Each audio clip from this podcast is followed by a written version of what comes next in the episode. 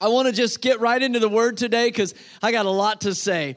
And this is the final message in a six part series we've been doing called In This House. So if you missed all of it and you're just catching this part, you can see some words highlighted in the background of this image behind me. These are the six core values or uh, cultural behaviors of our church. These are things that, uh, that we always are often talk about rather and today I want to jump right into the last one. And the emphasis I want to take today is that as a church in this house, we are outward focused.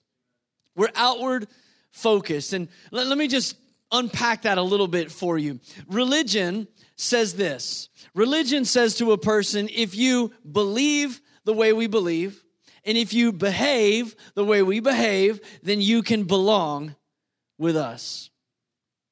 But Jesus says, You belong. You belong. Anybody thankful today that you didn't have to get your whole life figured out? You didn't have to get your junk worked out? You didn't have to get your thinking right before you came to Jesus? Amen. I know some of y'all are so sanctified. What I just said scares you because you're like, you're already ahead of me. You're like, wait, wait a minute, Pastor. I mean, you know, we got to renew our mind and we got to. I know the Holy Spirit's going to work in your life once you do belong. You're going to renew your thinking and your thoughts are going to dictate your actions and your behavior is going to change. But we're going to let the Holy Spirit do all that. I'm just talking about grace that reaches out and ransoms us from the pit of hell. Aren't you thankful that you belong? Amen that it's still a whosoever ever will may come gospel. You belong. And that's that's what we believe in. So here's one of the ways we we articulate that in this church. I'm going to put a definition on the screen. We actively share in Christ's mission to reach those outside our church rather than remain mired in the self-focus of personal preferences and comfort. You can leave that up there for a little while because I, I, want you to know that it was very intentional that I chose today to focus on being outward focused. Because as you heard us say earlier in the service, today is Pentecost Sunday.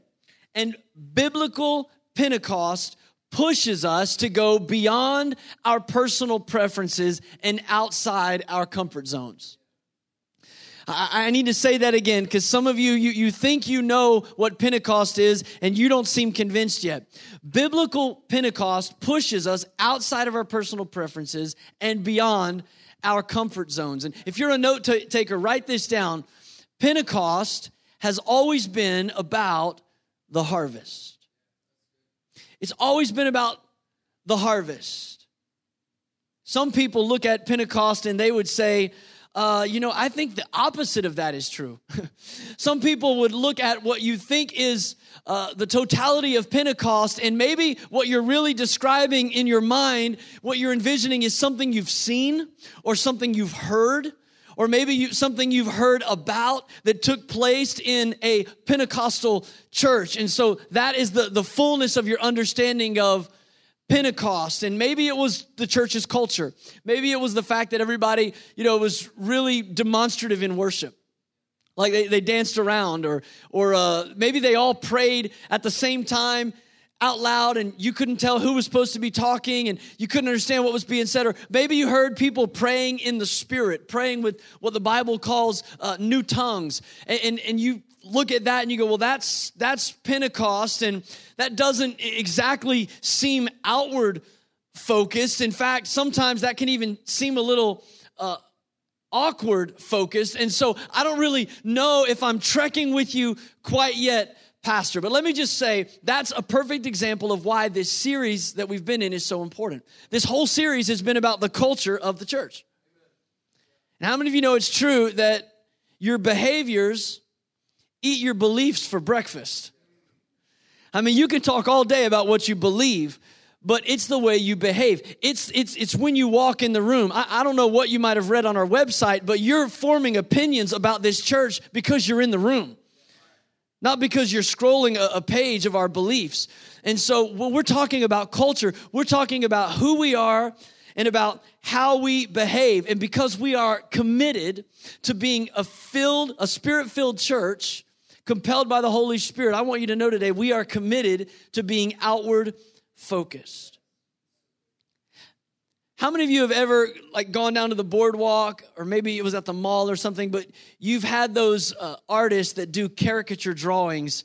Have you ever had one of those done? A caricature drawing of yourself. You know how it goes. Even if you haven't had it done, you've seen them. You know, you sit down on a metal folding chair and this total stranger looks at you for about five or 10 seconds. Then they get out their black Sharpie and they start drawing a picture of what you look like. Except what they do is they quickly look at your most recognizable features and then they blow those out of proportion. So if you have a slightly larger nose than the last person that sat in the chair, you know you're gonna have a big old gonzo nose in that picture, right? Or if you got big front teeth, man, they're gonna be huge, gonna look like a horse when that picture's over. And you're gonna pay for that experience, by the way. Isn't isn't that fun? They just pick out all your insecurities and make them really big. Or if you got tiny ears, they make them really, really two little dots on the side of your head. And you're like, well, thank you. I was already insecure, but I appreciate that. How many of you guys have seen these before? All right, it, it, I'm going to put some on the screen. If you know who this is, just just say their name. You're going to help me with my message here. Okay, let's look at the first one. Yeah, that's Sly Stallone right there. Okay, another one. Adam Sandler. Wow, you guys have been uh, on Netflix. I can tell. All right. Morgan Freeman. Yeah, okay. All right, let me give you another one. That's Will Smith, obviously, right? All right, one more, one more. It's Michael Jackson. It's a later picture, but that's Michael Jackson. All right, so you you know what I'm saying. We take those little those features that may, maybe really are key features of a person, but then we exaggerate those features and we, we blow them out of proportion to the point that, that it doesn't even realize, it doesn't look like the authentic portrait of who that person is, and yet they're recognizable. Here's my conviction I think there's a lot of people who have done the same thing with Pentecost. I think there's a lot of people that have seen a few traits that stand out of Pentecostalism, but they've exaggerated those and animated those so big that when I say I'm talking about Pentecost, you get this idea that's swollen and out of shape and out of proportion and sometimes even out of context, and you go, oh, I know what that's about. But can I just make an invitation today? How about today we do what James said, the brother of Jesus, and we look into the mirror of God's word and not into a characterization, and let's find out about the Holy Spirit today. Amen? Amen. That's worth clapping about. Amen. I want to challenge you today, whatever your experience has been up to this moment, I want to challenge you for the next several moments to trust God the Father. I want to challenge you to trust God the Son. And I want to challenge you to trust God the Holy Spirit.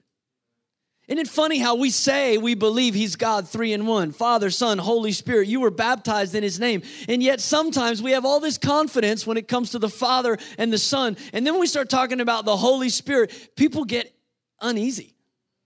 Like, oh, I, I don't, I don't know. Where's he going with this? I'm going to Jesus, okay? It's where we always go in this church. We're going to Jesus. But the Holy Spirit of God is God as much as the Father or the Son. So I want to encourage you today. Let's lean in and look at what the Bible says about the third person of the Trinity. Historically, the day of Pentecost was a, a feast of the Jews. It was one of their three annual agricultural feast. It was a harvest festival. I told you earlier, Pentecost has always been about the harvest. It was a harvest festival. It was called the Feast of Weeks. It happened 50 days after Passover. And the word Pentecost means 50. So that's why we call it Pentecost Sunday. For us in America, that just means Easter was 50 days ago. So I know we're still in a COVID reality and it feels like four months ago, but it was just 50 days ago. And so it's Pentecost Sunday. But for us, the significance of Pentecost is not so much tied to the historical feast of the Old Testament. Pentecost is significant to us because of what God did on Pentecost Sunday in the New Testament. And we read about it earlier in worship. In Acts chapter 2, it says, On the day of Pentecost, while they were all gathered together in unity praying, the Spirit of God was poured out in that place. Make no mistake about it, though, church. The day of Pentecost in Acts chapter 2 is very much about the harvest. And I want to show you a verse in Acts. In fact, we'll go to Acts chapter 1 because this verse that sets up that experience is so key to what God was doing then and what I believe he wants to do now. Acts chapter 1, verse 8, Jesus is speaking to the disciples. This is post crucifixion, post resurrection. He's about to ascend back up to heaven. And he speaks to his disciples. And in verse 8, he says, But you will receive power when the Holy Spirit comes on you and you will be my witnesses in Jerusalem and in all Judea and Samaria and to the ends of the earth. Now, let me just say to us, that might be familiar. Maybe you've heard that. Maybe you've even memorized that verse. But to the men that were standing there and the women that were listening, this was revelatory. They had no context for God wanting to use them to take the gospel to the nations. They were so focused on their own people, on what God wanted to do to restore uh, Jerusalem and the Jews. And they were thinking with such a, a narrow nationalistic perspective that they had no context for understanding what God was up to. I mean, these are some of the same guys that in Luke 9, the Bible says they were going to Jerusalem through Samaria. And just because some of the Samaritans didn't welcome them, Two of them said, Jesus, should we call down fire from heaven on those guys? To which Jesus said, No, no. The plan has never been call down fire on people that disagree with you. All right, can I just remind the church in 2021, because some of you have been torching people on social media. The plan of God has never been to call fire down on people that disagree with you. Jesus says emphatically, no, that is not the plan. Moving on, fellas, let's go. That's the same group of guys, the same group of men, women that, that God is speaking to here. Jesus says, You're going to be my witnesses in Samaria. And not just that far, but you're going to the ends of the earth. And in this one verse, Acts chapter 1, verse 8, Jesus gives us the plan and the purpose for sending the Holy Spirit on the day of Pentecost, for filling the church with His Spirit. He said, It's to give you power. That's the purpose. To be my witnesses. That's the plan. And then he gives us the strategy. He says, You're going to be my witnesses in Jerusalem. In other words, it's going to start where you live in Judea, the surrounding area, and then it's going to go to Samaria to people that are not like you, people that don't think like you, people that you disagree with, and then it's going to go to the ends of the earth, other people groups, other languages. And that's still God's plan today that the church would receive power to reach the neighbors and the nations. That's the plan of God for the church. And Jesus unpacks all that for them.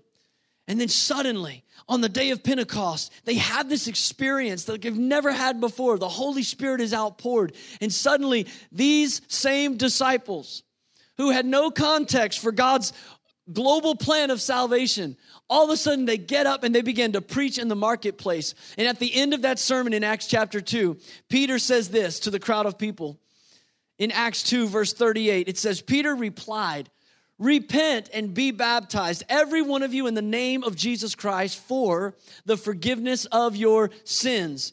And you, he says, will receive the gift of the Holy Spirit.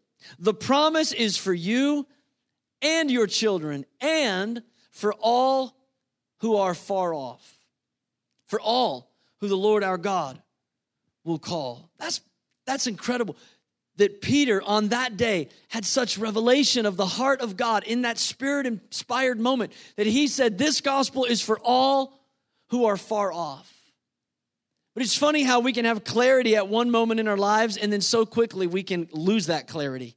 Has that ever happened to you before?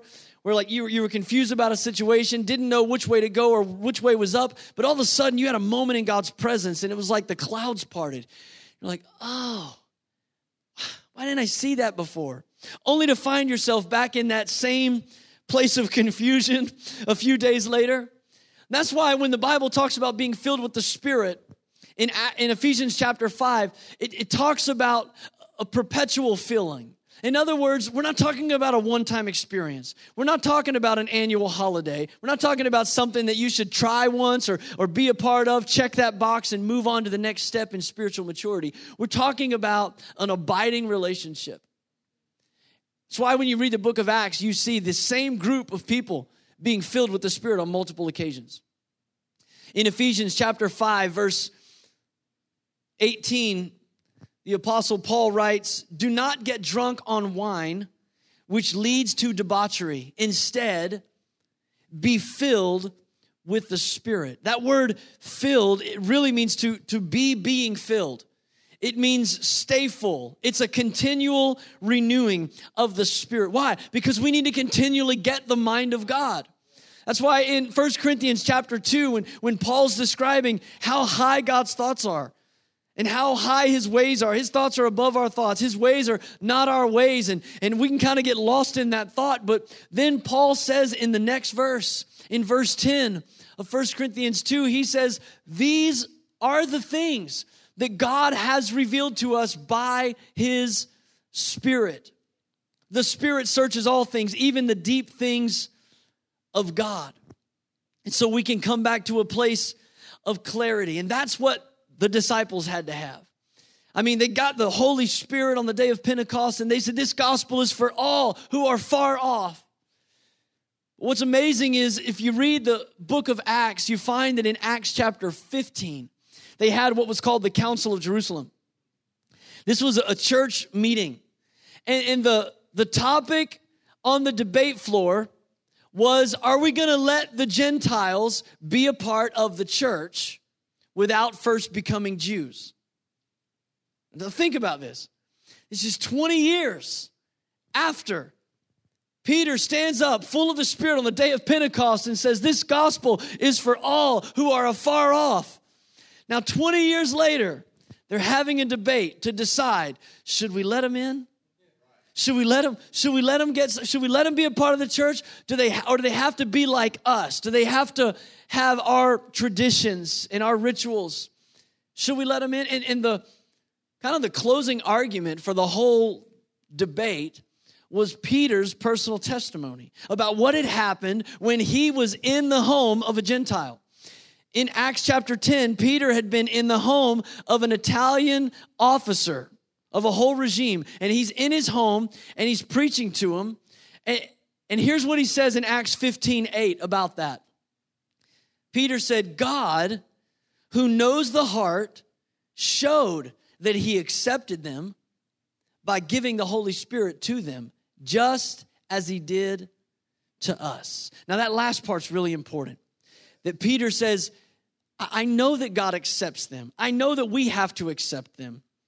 We have to get past our personal preferences and outside of our comfort zones because the Holy Spirit was given to them just as He did to us. In fact, it's the same testimony that Peter gave when he was in the Italian officer's house. If you go back to Acts chapter 10 and look at that story, here's what it says as Peter's preaching the gospel to these Gentiles in verse 44 of Acts 10, it says, While Peter was still speaking these words, the Holy Spirit came on all who heard the message. Oh, I wish God would do that today. He, Peter didn't give an altar call. He didn't give instructions on how to respond. Nobody filled out a card. Nobody raised a hand. He's just preaching. He's still preaching the message. And apparently, faith starts rising in their hearts. And not only do they believe in God for salvation, but they receive the baptism in the Holy Spirit. It says it was poured out even on the Gentiles. Look at verse 45. The circumcised believers, that's the Jews who had come with Peter, were astonished that the gift of God the the gift of the Holy Spirit had been poured out even on the Gentiles. They couldn't believe it, despite what they had already preached and witnessed. How did they know that the Holy Spirit had been poured out on the Gentiles? Look at the next verse. It says, For they heard them speaking in tongues and praising God. Then Peter said, Surely no one can stand in the way of their being baptized with water. Why? For they have received the Holy Spirit just as we have. There's that witness again. Peter says, What happened to them just now in this house is the same thing that happened to us. And these people hadn't even been baptized in water yet. I mean, they just came to faith right here in the middle of my sermon, and now they've been filled with the Holy Spirit. How do you know? Because we see the gifts of the Spirit being demonstrated in their lives. In other words, the evidence that they had received the baptism of the Holy Spirit was that they spoke in tongues and they were praising and glorifying God. So the, the recognizable features of Holy Spirit baptism is the ability to speak in tongues and that God is glorified. So let me back up. If, if you want to caricaturize Pentecostals, if we sat down in the chair and you looked at Pentecostals, probably the, the, the, most dominant features that you would see is that we can speak in tongues and that we glorify God. And so if you if you wanted to if you wanted to get a, a, distorted view of Pentecostals and yet still know who you're talking about, those are the features that you're to illustrate. Can I just remind us today, church, that Peter did not say the Spirit came and was poured out so that we could speak in tongues. He didn't say that's the reason the Spirit was poured out. The purpose for them receiving the baptism in the Holy Spirit was the same purpose that put Peter in Cornelius' house to begin with. The fact that he was uncomfortably preaching the gospel in the home of Gentiles. The reason the Holy Spirit was poured out is the same purpose that Jesus told them about in Acts 1 8. He said, You're going to receive power to be my witnesses in Jerusalem, Judea, Samaria, and to the ends of the earth. And can I remind us, church, that the same reason the Holy Spirit is poured out in this house is because God also has called us to be outward focused. He compels us to go beyond our personal preferences, to go outside of our comfort zones, to be fully yielded to the Spirit's leading so that we can be effective witnesses for His glory. To live sacrificially beyond our personal preferences. Now, do we passionately glorify God? You better believe it. Do we get excited and exuberant? Absolutely. Do we speak in tongues? Yes, absolutely. We do all of those things. But listen, when we talk about pursuing more of God, we're not pursuing a manifestation. We're not pursuing a demonstration of what the Spirit's power can do. We're pursuing Jesus. We're pursuing the Spirit of Jesus. You know, when those first believers were in the upper room in Acts 2, they had no context for what it looked like to be filled with the Spirit. That didn't help them or hinder them. Think about it.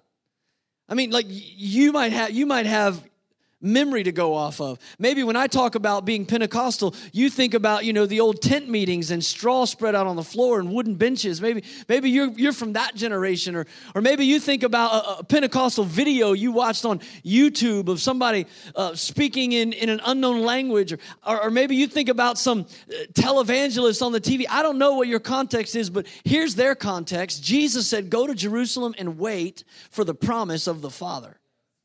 Acts 1 4. And so they went to Jerusalem and they prayed and they sought God.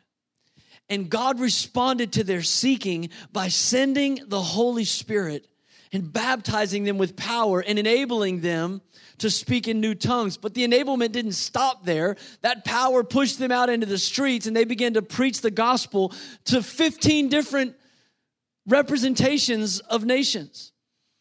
And thousands of people were saved that day. Can I encourage you today?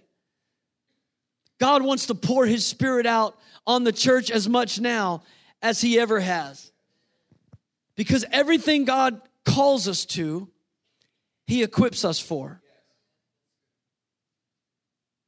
Write this down. The Holy Spirit is heaven's resource for earth's assignment. How could you not want to receive the fullness of the Spirit of God? How could you not want every resource and provision that Jesus makes available to the church? Everything that He's called us to, He's equipped us to do in the power of the Holy Spirit. I was thinking this week about the series that we, we did earlier this year. I did a four week series called Unchanged.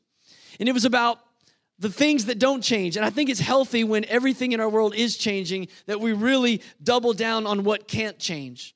And we talked about those four realities of gathering in worship, growing in discipleship, giving in compassion, and, and going in evangelism. Right now, we've got over 125 people in our church having discussions in life groups every week about those topics. Isn't that awesome? We've got people meeting every week to discuss the unchanging realities. Can I tell you, I, I, wish I had another 35 minutes because I spent time this week looking at how the Holy Spirit helps us to gather in worship, how the Holy Spirit helps us to, to grow in discipleship and to give in compassion and to go in evangelism. And I'll give you the Cliff Note version. It's impossible without the Holy Spirit. We need His help. We need His assistance. And that was God's plan from the beginning. The baptism in the Holy Spirit is heaven's resource for earth's assignment. And here's my concern for some people, there's a lack of hunger and desire for everything that the Spirit of God wants to do in your life. And it's not because of what you've read in the Word. That's not the mirror you've been looking in. For some people, it's because you have taken a view of some exaggerated features that may very well be attributes of Pentecost. But you've seen those few expressions so blown out of their context that you've missed the beauty of the third person of the Trinity. And for some, you've even rejected God, the Spirit. I, I was reading some testimonies recently that really just encouraged my heart. One of them was from Francis Chan. I know many of you know who Francis Chan is. He's, he's a famous pastor, used to pastor a very large church. He's a Christian author. But Francis Chan is from the Reformed Protestant denomination. That's his background. He went to John MacArthur's Bible College and and he recently wrote a book about unity and, and inside the, the cover, the front cover of the book is the dedication page. And, and he dedicated the book to denominational leaders and pastors who he has offended with his pride and arrogance. That's the dedication of the book. Like, I dedicate this book to leaders and pastors who have been arrogant and pridefully insulted. I listened to a conversation with him recently online and and he was saying when I was in seminary I I really thought that when people said they were speaking in tongues they were actually talking to demons. That's what he said he believed. That's what he was taught. He said I thought when people prayed in tongues they were talking to demons. But that's when I was a young man. That's when I still thought I knew it all. Then I got a little older and I, and I actually got to know some Pentecostal believers. And you know what Francis Chan said? He said, I got around them and I realized these people really know God. Like there is lasting fruit in their ministry. I mean, they pray and they get direction and they hear from God. How could I ever assume that those people were, were, were interacting with demons and devils when they have such a sweet and an authentic relationship with God? I heard another testimony that just, man, it blessed me. It was from another megachurch pastor, famous Christian author, Max Lucado. Max is the pastor of a Church of Christ church in San Antonio. church of Christ is probably most known for not using instruments in their worship. So uh, now his church actually does use instruments, but if we're doing caricaturizations, that's the Church of Christ. They don't, they don't use instruments. But I can tell you another thing about them they don't believe in the baptism in the Holy Spirit. And Max Lucado has been pastoring for many decades. And he was preparing a few years ago to write a book on the gifts of the Spirit. And as he's studying the gifts of the Spirit, he started to feel a little bit of a conviction that maybe I just don't have it all figured out yet. Maybe there's more here that I haven't really tapped into. And so Max tells in an interview, and you can find this on YouTube. He tells in an interview that he has a little quiet place in his backyard. It's kind of his secret place where he just, you know, meets with God. And he was there in that place and he just prayed a prayer. He essentially he felt the need to say to God, God, if there's any if there's any gift that you still have for me that I haven't experienced yet, I, am open to that. I, I'll, I'll receive it if there's something more that you have for me. And he testified that just a couple years ago, in his 60s, Max Lucado was there in his backyard praying and asking God for gifts of the Spirit when all of a sudden the, the Lord Jesus baptized him in the Holy Spirit. And Max began to speak in new tongues. And he began to pray in this prayer language he had never prayed in before. And, and he's, he said it was, it was just so sweet and so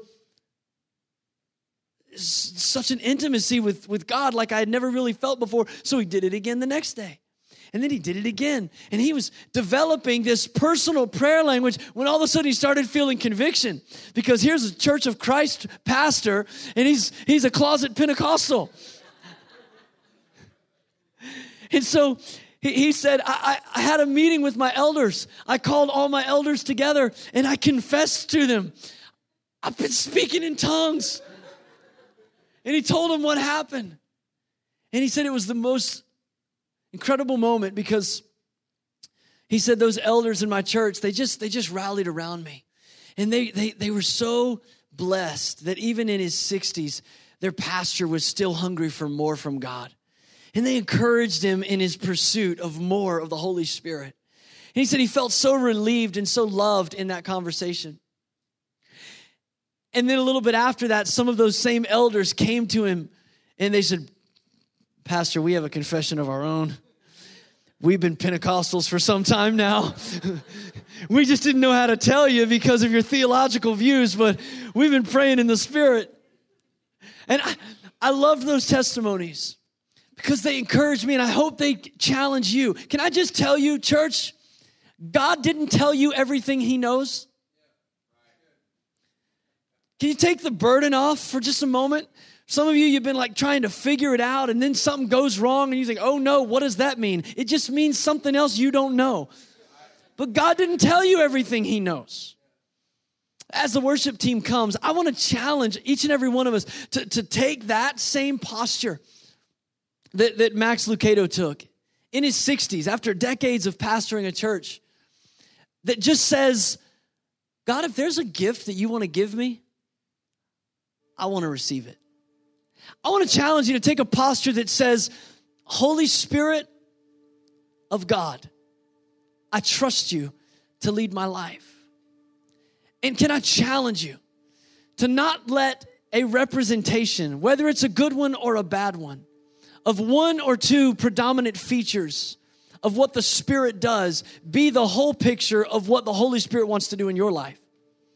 I prayed for a, an 18 year old young man in the last service, right here in the altar, to receive the baptism of the Holy Spirit after everybody else was heading to the coffee bar and to their cars. We were praying that he would receive the baptism of the Holy Spirit. And I told him, I said, when the Holy Spirit comes on you, he's going to come on you. In other words, you're not going to suddenly become me, you're still going to be you. Which means when the Holy Spirit flows through you, you're still going to sound like you. You're still going to talk like you. But the Holy Spirit wants to do what Acts 2 4 says enable you. He wants to enable you to hear His voice and to say what He's saying. And that begins with the evidence of spirit baptism, a new prayer language. And you heard it so beautifully demonstrated earlier in our worship service. Ginger began to pray in the Holy Spirit. Now, now, what she was giving was a message in tongues. That's a gift of the Spirit, a message in tongues. And the Bible says in 1 Corinthians 14, when a message is given in tongues, there ought to be an interpretation of that message. And you heard that follow. A word from the Lord, just encouraging us to to taste and experience His goodness today, to abide in His presence, to draw near to God. That's the gift of tongues with the interpretation of tongues. But the Bible speaks about this evidence of Holy Spirit baptism. It's a prayer language, it's a personal prayer language that God enables us, and there's a reason for it. And there's a reason that I'm preaching about it today. It's because the Holy Spirit compels us to be outward focused for us to live missionally, especially beyond our comfort zones, especially beyond our own personal preferences, it requires that we learn how to hear the voice of God and say what He's saying. You know how we learn that? By praying in the Spirit. See, when you pray in your understanding, you're only going to pray the things you know to say. And if this ever, ha- I don't know if this ever happens to you, but it happens to me all the time. Sometimes I begin to pray about something in English, and, and it turns into, it turns into a brainstorm session. In other words, somewhere in my mind, I stop asking God to fix it and I start working out the details. Anybody else? You start self counseling. Your prayer time turns into, you know, like, like you're telling God what you're going to do to fix it. You know what I mean? See, thank God that we can pray with our understanding. But what do you do when you don't understand? What do you do when you don't know how to pray? The Bible says when we don't know how to pray, the Spirit of God prays in us and through us with deep groans. So that there's something of purpose to even this demonstration of baptism. The Holy Spirit wants to teach you how to hear His voice and pray His will this is the beauty of praying in the Spirit. The Bible says when we pray in the Spirit, we pray the will of the Father. Now that's awesome to know that at any moment I can pray the will of God for my life when I stop praying with my mind and start praying with my spirit. The Bible says in 1 Corinthians 14, when we pray in the Spirit, we edify ourselves. How encouraging to know that on a on a gloomy Monday, I can just, in my car, begin to just pray in the Spirit and I edify myself. I begin to be encouraged. I begin to be lifted up. God hasn't told you everything He knows. And if you can trust God the Father and you can put your hope in Jesus the Son, I want you to know today you can trust the Holy Spirit of God to give you good gifts. So I want to invite you to stand with me all over this room.